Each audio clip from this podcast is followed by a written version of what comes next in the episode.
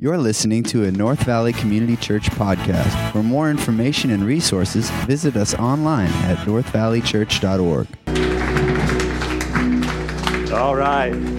Man, well, that was the first time we've had a saxophone at North Valley, but wasn't that fun? Yeah. Hey, Amen. That was a lot of fun. Make a joyful noise to the Lord. That's a lot of fun. Hey, guys, my name's Ryan. I serve as the lead pastor here at the church. Uh, glad that you guys are with us. Uh, is anybody too cold? Is, a little chilly? All right. I think we're so excited about the air conditioners, we just cranked them on. So uh, we'll turn it down just a little bit and then cut these fans off. But uh, so glad you're with us. Hey, today's our first Sunday we had uh, here in the buildings. Uh, we got our certificate of occupancy uh, just this last week. So uh, re- really excited about that. Uh, wanted to take a, a, few minutes of time just this morning just to share with you, uh, you know, on this special day, we'd have some special music and uh, just a special time together today. So I want to say thank you, first of all, to you guys as, as a church. Um, I think God is so proud of you. Uh, I really think God looks down from heaven and says, This is my family. These are my sons and my daughters. Uh, this is my church, and He loves you tremendously. Uh, what God's going to do in this church and in your life over the next few decades uh, through this ministry called North Valley, His church, I think is very powerful. I think God wants to use you um, like He's used so many others in the story of this church. This September, we'll celebrate five years as a church. Uh, there's three things I want to say thank you about. First of all, thank you for being faithful to serve. So many of you have been serving uh, week in and week out, whether it be AV or guest services or with the kids or, or whatnot. But there has been so many people that have served. And my prayer is, is that as we move forward to the next five years, that we'd never forget the importance of serving one another Jesus said, I came not to be served, but to serve, and to give my life as a ransom for many. Um, God's proud of you. He's proud of you at North Valley. He's proud of the way that you've been faithful to serve, and we wouldn't be here without you. We wouldn't be here today without your faithfulness to service. Secondly, I want to just say thankful. Uh, uh, you've been so faithful to love. You've been so faithful to love your neighbors, your friends, uh, your family, and embrace a message of grace at this church that God can do the impossible no matter what situation we're in. And we as a church don't need to operate at a uh, uh, judgmental religious righteousness in the sense of it's just all about what, what are the rules of Christianity uh, but it's about embracing uh, a Savior who invites us to uh, experience His grace and then to extend that grace. You guys have been faithful to love all people from all backgrounds, all lifestyles, and I'm thankful for that. For the next five years, we got to do the same thing. We've got to love our neighbors with the love of Jesus Christ. We need to continue to do that. I'm so proud of you as, to, as this church. I feel like I can invite my neighbors this is the kind of church where I want to invite my neighbors because I know that when they get here, they're going to be loved on and cared for and appreciated and accepted, not for what they do, but because of what God's doing. And that God says, just love your neighbors. The greatest commandments in all the Bible is love the Lord your God with all your heart, soul, and mind, and then love your neighbor. And I want to say thank you so much, North Valley, for being faithful to love your neighbors. Let's do that for another five years. Amen. The last area I want to just say thank you to is that you've been incredibly faithful to give. Uh, there is no way a church of our size uh, could acquire a nine acre campus in the first few years of its existence without incredible, sacrificial, faithful tithing and giving and offerings. That's exactly what happened with North Valley. And in the process, let me remind you of this in the process of acquiring a nine acre campus, renovating a, a massive project, doing two capital campaigns in the first five years of the church, we helped start 17 new churches and gave over $44,000 away. Can we celebrate that? Um, that that's crazy generosity. That, that's like unheard of. Uh, Uh, 10 years ago, I felt called by God to start a church, and uh, I can count back 10 different friends that felt the same calling. Today, there's only two of those churches still alive. Um, church planning is really hard work. And what I just mentioned is this uh, faithfulness to serve, an all in mentality is what, what makes a church move from just a consumer church, but to a contagious, contributing church that really wants to make an impact in the valley. Um, God wants to meet you right where you're at this morning. And in the coming weeks, I, I, couldn't think of a better message series that you could be a part of as we invite our friends and family and you guests that are here today. So glad that you're with us. Uh, you're in for an incredible next 40 days in a journey in the life of Christ. This morning, I'm going to be talking to you about his baptism, uh, the baptism of Jesus Christ, and then our baptism. Um, you know, it's funny when I started thinking back on uh, my baptism, the very first time I was baptized, uh, it was a, I, I did it for all the wrong reasons. There was this really cute girl named Allison Arrington. And I, I wanted to date her so bad, but she said, Well, I, I'm a Christian and I go to church and my dad would never let me date you because you're not a Christian and you don't hardly go to church. But I was on this church retreat and I said to my buddy Sam, that's who I named my, my son after, I said, Sam, I don't know what I need to do to get Allison, but I just gotta, I got to date her. She's so cute. I was in junior high.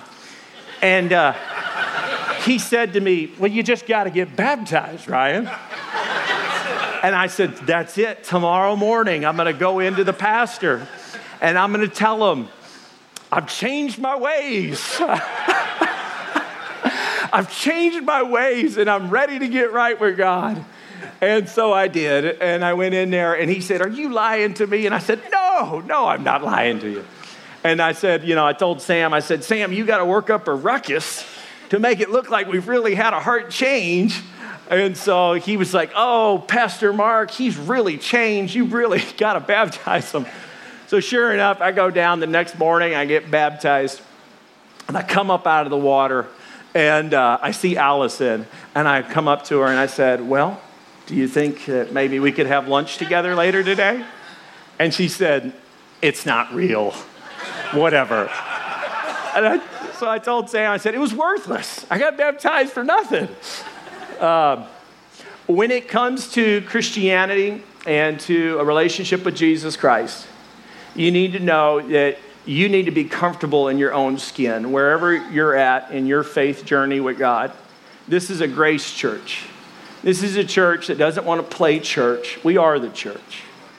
God loves you tremendously, and your past is, is something that God wants to take all the tragedy and the struggle and the trials that you've been through, and somehow, in His sweet sovereign design, He's using that for not only your present experience, but your future experience and your joy. So I, want to encourage you as we look at the subject of baptism this morning, we can come at it with a fresh new perspective. Some of you, maybe you got baptized for the wrong reasons. Uh, maybe uh, you were baptized as a child and it was really your mom and dad's, and you don't need to feel uh, uh wrong about that. But we're going to look this morning about Jesus' baptism and then our baptism. Check out this video.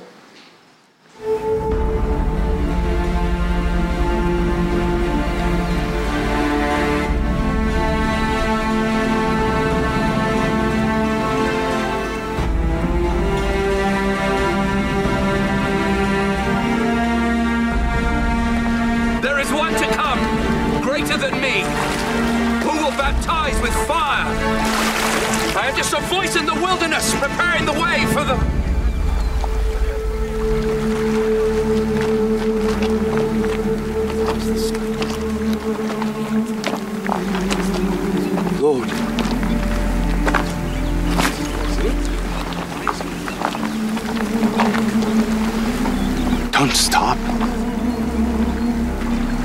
Surely I need you to baptize me.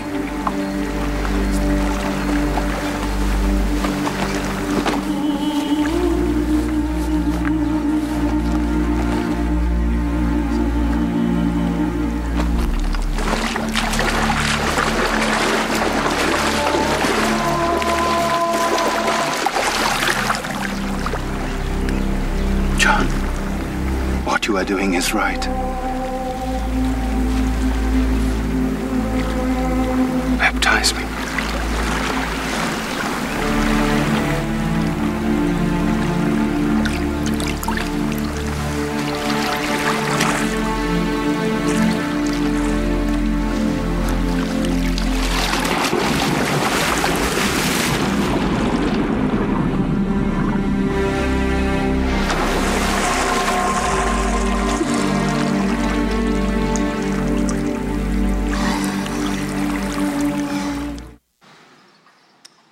At the very beginning of Jesus' baptism, there's a bit of a hesitation in the, in the life of Christ to baptize him.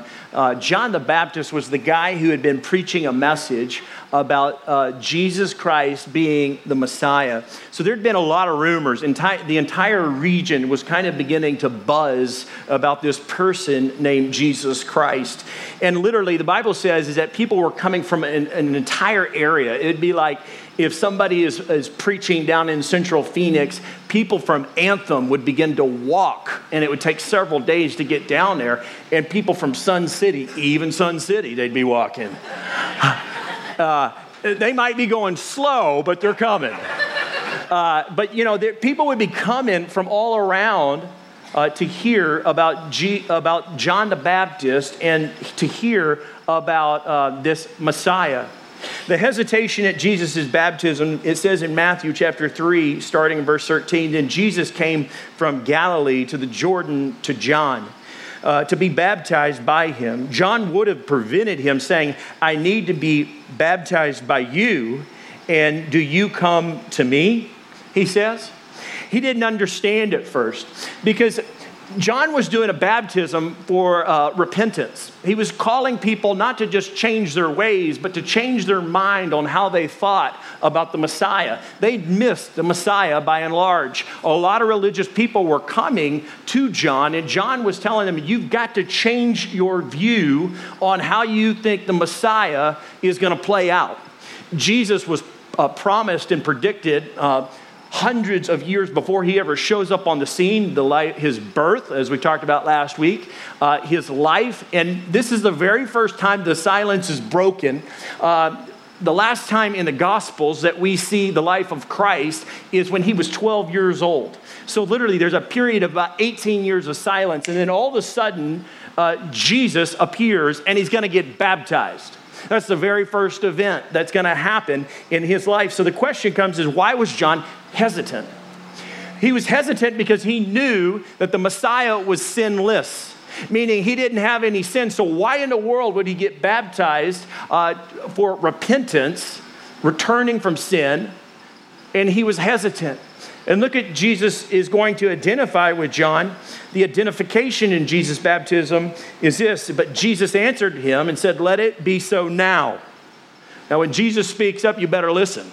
He says, Let it be so now. He didn't give a suggestion to John. He said, Let it be so now, for thus it is fitting for us, us, John, you, he was a forerunner, he was a prophet in his day.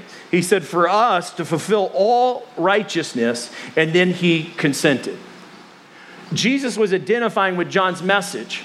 See, Jesus was uh, affirming that, J- that John's message was right. He was telling, John was telling people, you got to change your views on how you see Jesus. You got to change your views on how you understand uh, the Messiah to be worked out. And so Jesus affirms that and says, This is exactly what God has promised and predicted. There would be a forerunner paving the way, opening up people's minds and hearts to think about receiving Jesus Christ. And so Jesus isn't getting baptized for repentance of sin. He's getting baptized to identify with John's message.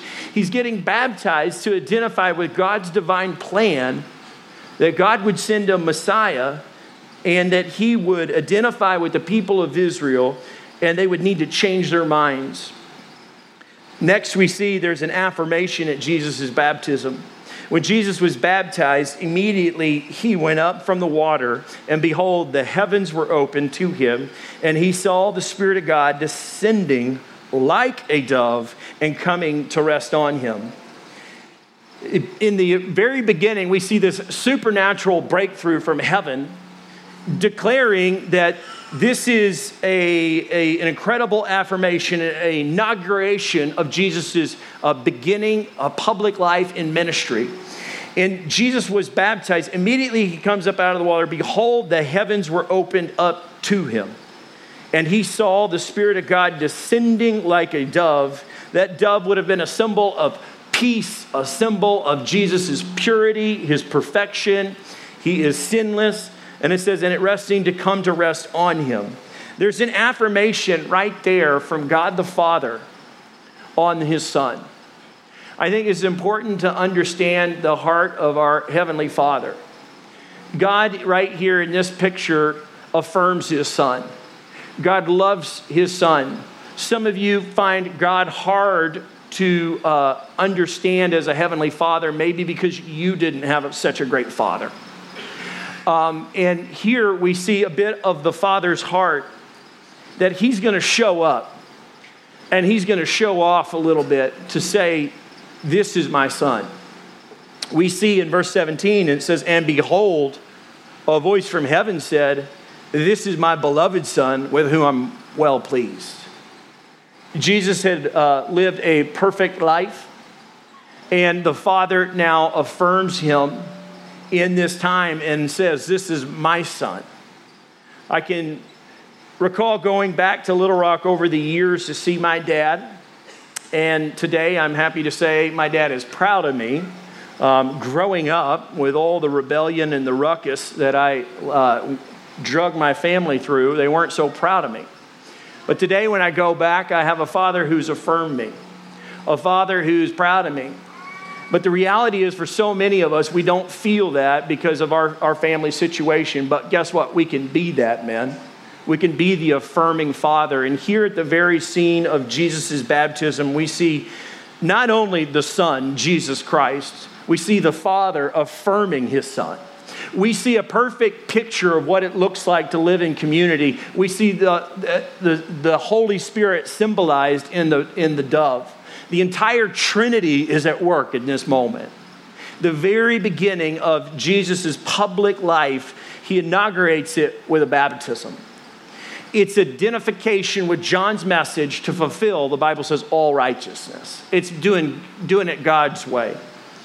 And this morning, I want to encourage you as you look at the pages of Scripture and you see, you see a heavenly Father that affirms his Son. You see a Father who's well pleased with his Son. So, this morning, what I want to do is I want to not only look at the life of Jesus in his baptism, but I want to talk about your baptism, my baptism.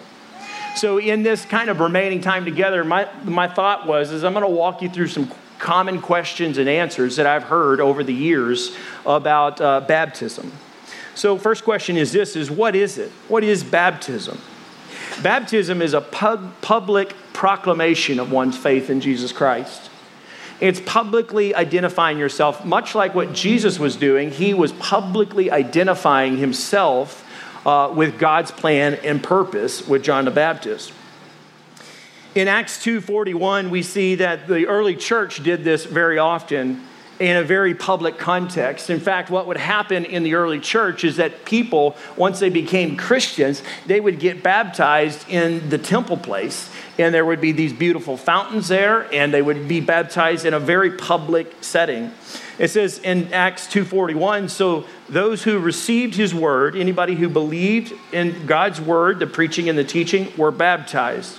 And they were added that day about 3000 we do at north valley we do baptism sundays meaning we do larger baptisms than maybe you were a part of in the past with another church. Maybe some of you have been a part of other churches where they do larger ga- uh, gatherings and baptisms.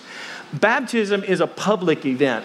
When we do baptisms at North Valley, we always tell people, like, you ought to invite your family and your friends. You ought to invite, you ought to treat it like it's a celebration that you're going public with your faith It's the initial public offering, in a sense. You're going public. You want people to know that, hey, your life is being offered up to God. You're going to follow Him the rest of your life.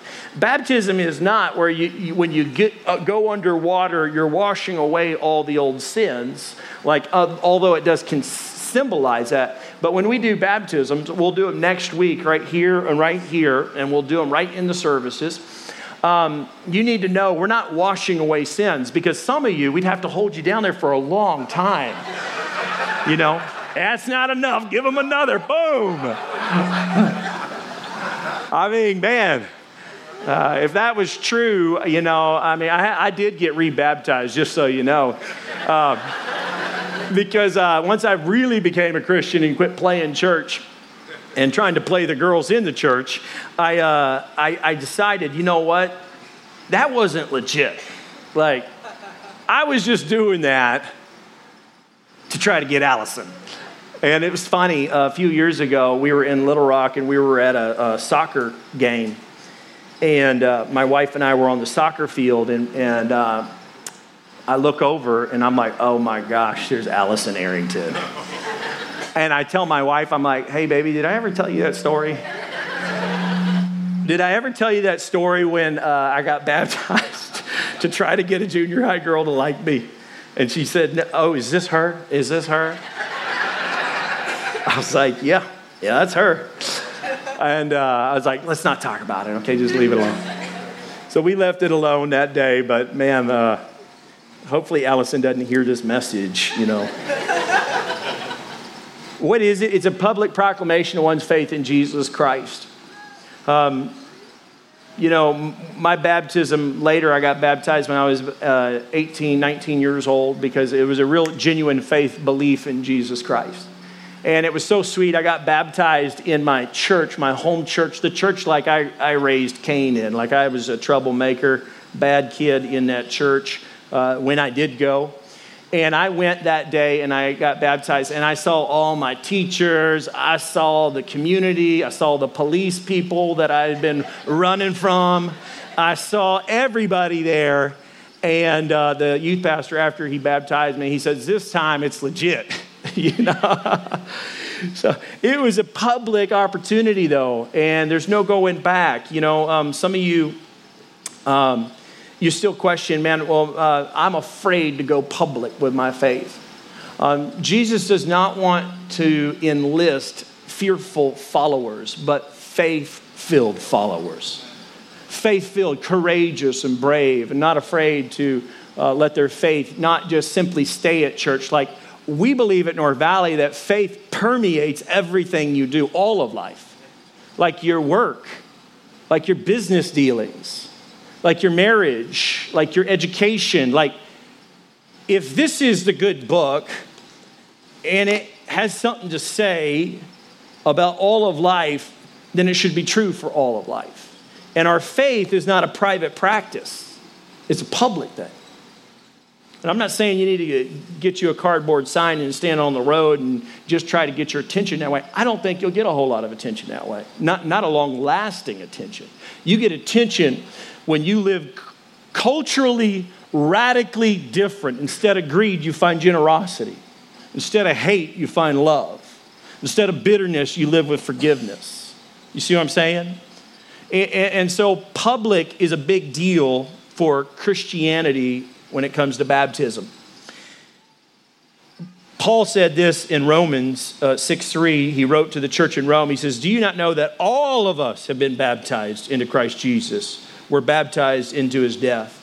When you get baptized and you're going underwater, you know, that's like a symbolizing that you, the old is gone, like the old gone. Because what you need in Christianity is you need new power, you need new life, you need new faith. You don't want to try to do life all by yourself. The, the answer is not Sedona, it's all in here in yourself. It's it's out there. The power, the righteousness that we need is alien righteousness. It doesn't come from within, it comes from out there. And that out there is the person and the work of Jesus Christ. And so we need something beyond ourselves. So, what we need to do in baptism is understand the old me's got to die and I'm going to get raised again and there's going to be a new me. But it's not a new me, oh, I reinvented myself, shopped big time at Barnes and Noble in the self help section. A lot of good principles in there, a lot of good truth. That's not the power that we're talking about. The power that we're talking about is the power that the same power that raised Jesus Christ from the dead. That's what you need. That's what I need. I, I, don't, many of you say to me, man, my marriage is lame. I need, a, I need a new marriage. I say, no, you don't need a new marriage. You need a, you don't need a new spouse. You need a new marriage with a new power, and it's the same marriage you got. You need, it, you need this power from outside. And so, how do you do that? You, you, in baptism, you're saying, The old me, I want to die. Jesus said, Come follow me and pick up your cross. What he's saying in that, he's saying there's, there's, a, there's got to be an acknowledgement that your ways are not better than his ways, that there is a dying to self and a living to him. Verse 6 4 says, Paul says, We were buried therefore with him by baptism into death, in order that just as Christ was raised from the dead by the glory of the Father, we too, let's say that together, we too might walk in the newness of life. As a Christian, you're invited to walk into new life, not old life. Some of you, your old life and your old patterns and your old friends, those got to change. And you say to me, Well, how do I change those? Well, it's not the power within you, it's the power within God. And you rely on that and you walk in new life. See, what happens so many times is, and man, well, I was tempted in this. Next week, we're talking about temptation. You don't want to miss that. His temptation, my temptation. That's what we're going to be talking about. But the, the, challenge is, is to revert and live back in the old life and not the new life. So, how do you do that? It's never perfect. You'll never do it completely right. You do it by relying on God's grace all the way through. When you blow it and you fall down, you just get back up, and you got godly brothers and sisters hanging out with you and saying, God's grace is more powerful, more strong, more wonderful, more great. You just keep walking and you keep going into the new life. But how do you do that? You listen to God's word, you hear it through preaching and teaching, you apply it into your life. That's walking in the new life. The joy of Christianity is that the, God says His Holy Spirit lives within you. So he literally like rewires your desires to do, uh, to live and to love him. So the question comes is who should be baptized? Uh, a position statement that we've taken at North Valley is only those who have professed faith in Jesus Christ as Lord should be baptized. Um, it's, this is what Jesus did. He actually commanded it. It's anybody who follows him should be baptized. This is what it says in Galatians. Paul writes to the church in Galatia For in Christ Jesus, you all sons, you are all sons of God through faith. For many of you, as were baptized into Christ, have put on Christ. If you're a believer in Jesus Christ, you need to be baptized. It's like the wedding ring that I wear on my finger right here, and I can't pull it off this morning. Uh, it, it's a sign and a symbol. There's no, this doesn't make my marriage stick together, but it is the symbol of my, my marriage. It's a symbol of my commitment to my wife.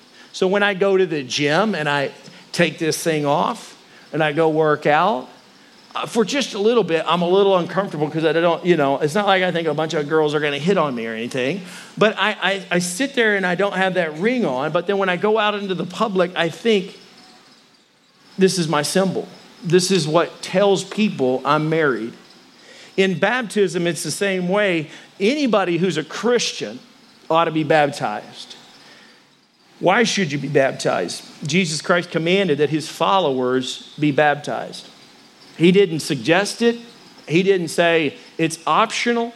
He said, No, I want all of you who believe in, G- and believe in me to be baptized. In fact, he instructed his disciples to go change the world by doing a few things teaching, preaching, and then baptizing people. He said, Go therefore and make disciples of all nations, baptizing them in the name of the Father, and the Son, and the Holy Spirit.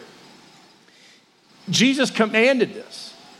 He commanded that, uh, you know, that, that guy that we remember in the, in the scene of Jesus, after he's crucified, he's buried, and he raises again, he appears over a period of 40 days. 40 days. He appears for 40 days and he instructs Thomas, doubting Thomas. Remember the guy who says, Jesus, I don't know if it's really you. If it's really you, stick out your hands and let me see the nail marks that were in your hands at the cross. And Jesus does that. Jesus appears, uh, the Bible says, uh, to crowds even up to 500 people.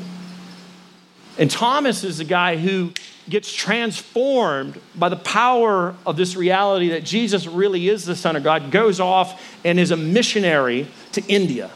He was the first missionary to leave and to go out into India. And today there's millions of Christians.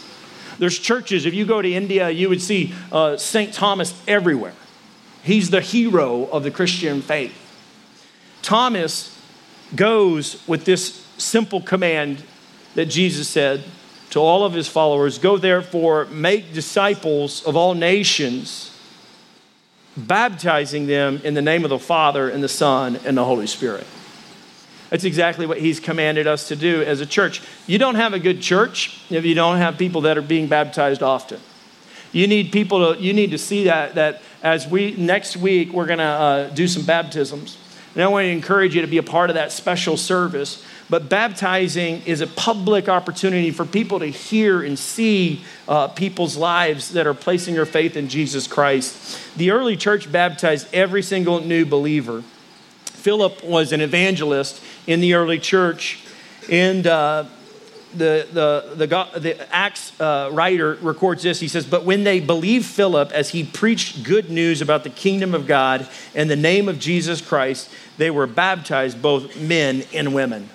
Baptism is for every new believer. Jesus commanded it, the early church practiced it, that every church, every Christian ought to be baptized.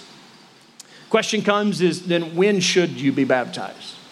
Some many of you have already been baptized, but we want to encourage you to think about this is when you should be baptized, it's a public profession of faith. It's your faith. It's not your mom's faith. It's not your dad's faith. Uh, since baptism is a public profession of faith in Jesus Christ, it should be performed soon after one understands the good news of Jesus Christ. Um, we've had kids in our church that are five years old, six years old, be baptized. And uh, why? Because the Bible doesn't put an age limit on knowledge and understanding the gospel message. Uh, many moms, you would testify, no, my daughter, my son, um, acknowledged and understood the good news about Jesus, Him being the Lord, understanding their need for uh, forgiveness at a very, very young age. And really, that decision is ultimately between parents. We have many uh, families that will baptize their children at a young age five, six, seven, eight.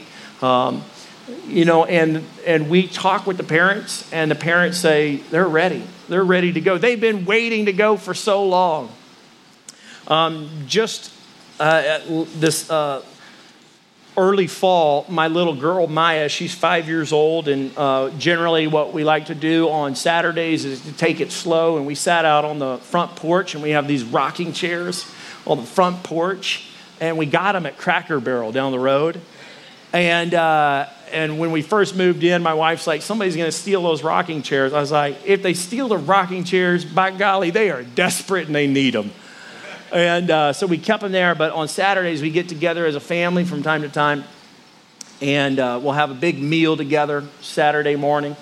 And uh, this early fall, um, we got together with little Maya. And uh, Maya had, had done something that had really offended and hurt her brother's feelings the night before. She wakes up and she starts confessing. She's like, I'm so sorry, Dad, Mom. I feel overwhelmed with my, my sin. And I'm like, You are a little church girl. She's five years old talking about sin and overwhelmed with her sin. I'm like, Man, that's sweet. But then she's heartfelt, like it's a real deal. It's not like a joke. And she's like, and I want to I want I want to know that I'm a Christian. How do I know? And we're having this 5-year-old conversation. And so we walked through the gospel message and right there she prays to receive Christ and it was so sweet.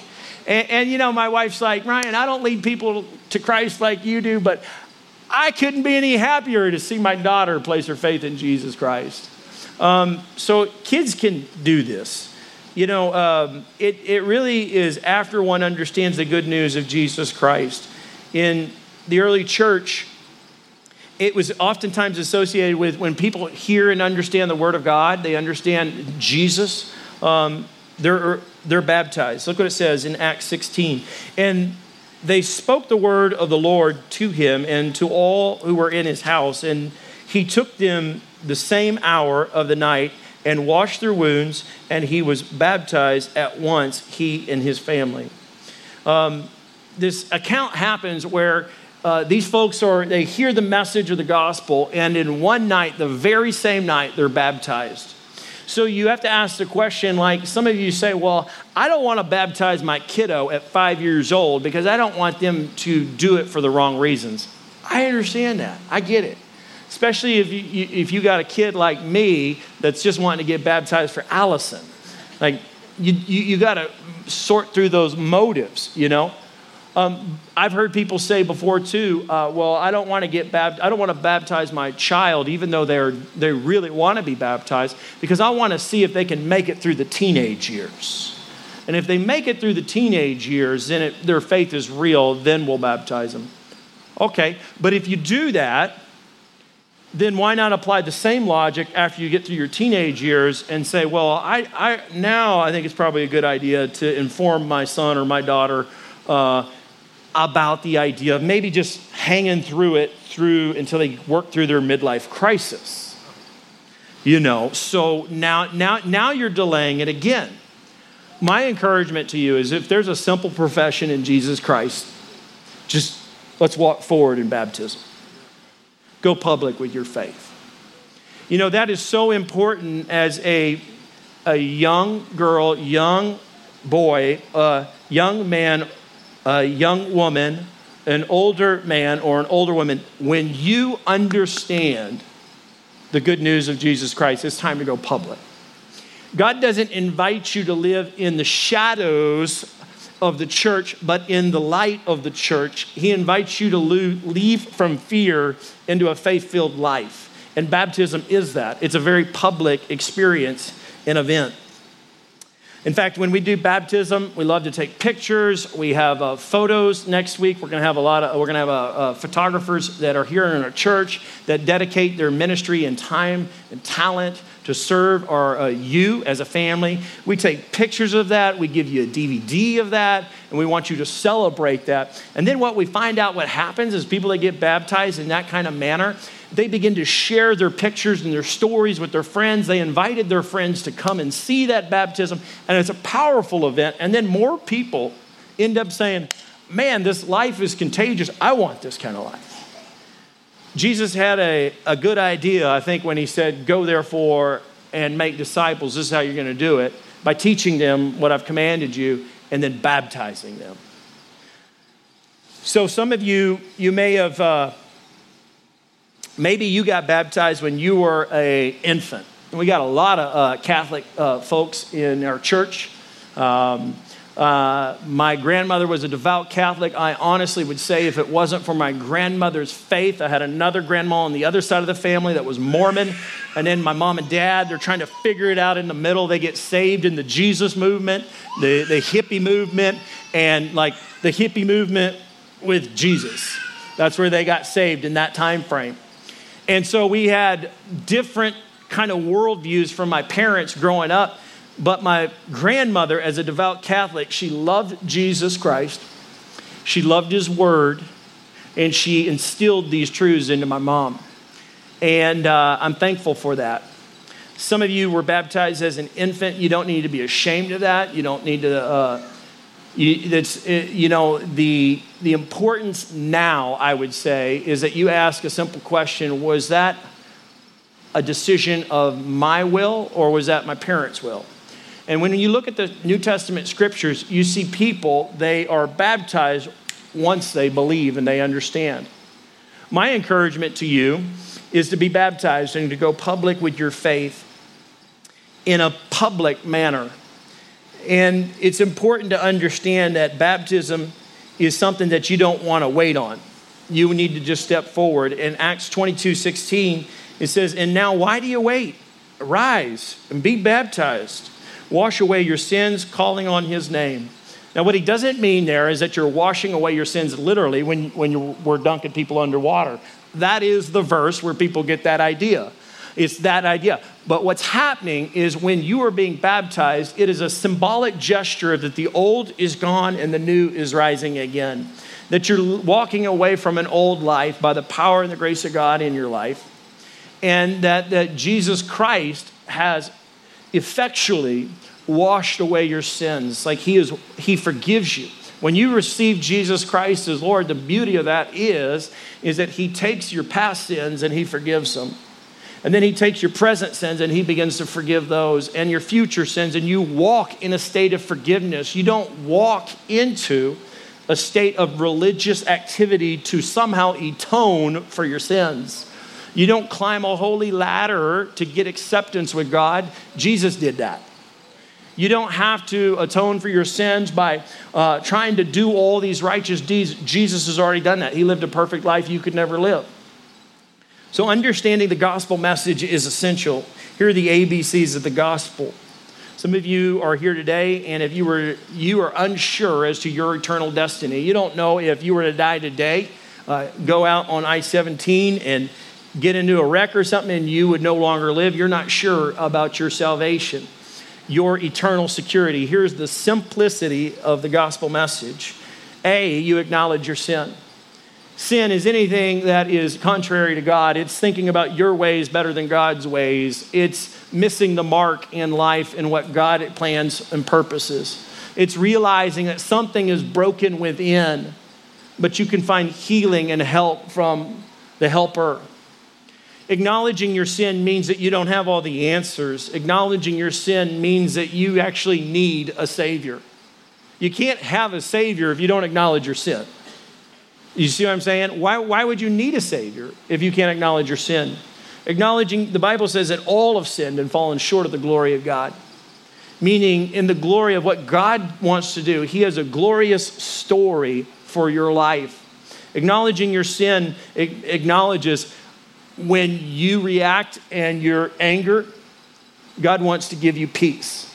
When you react with bitterness, He wants you to operate with forgiveness. When you operate with hate, He wants you to operate with love.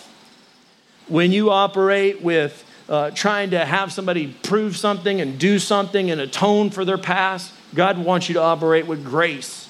Acknowledging your sin is essential, not just as a first time placing your faith in Jesus Christ, but an ongoing process of going, man, God, without you, I'm, I'm going to blow it. I need your forgiveness. I need your help. B, you believe in Jesus. You believe Jesus died to forgive sins. The simplicity of the gospel is acknowledging that you're in need, acknowledging your, you sin, and in believing that Jesus died for, to forgive sin.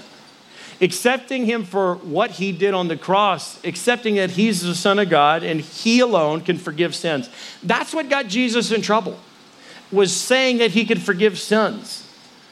Uh, in a few weeks, I'm going to teach a message on his forgiveness and then your forgiveness oh man, it's going to be a powerful message because we need forgiveness. And we won't extend forgiveness very well as a people unless we experience that forgiveness. Believing Jesus died to forgive your sins. And then lastly, just confessing Jesus Christ as Lord. That means Bible says if you can if you believe in your heart and confess with your mouth that Jesus is Lord, then you will be saved.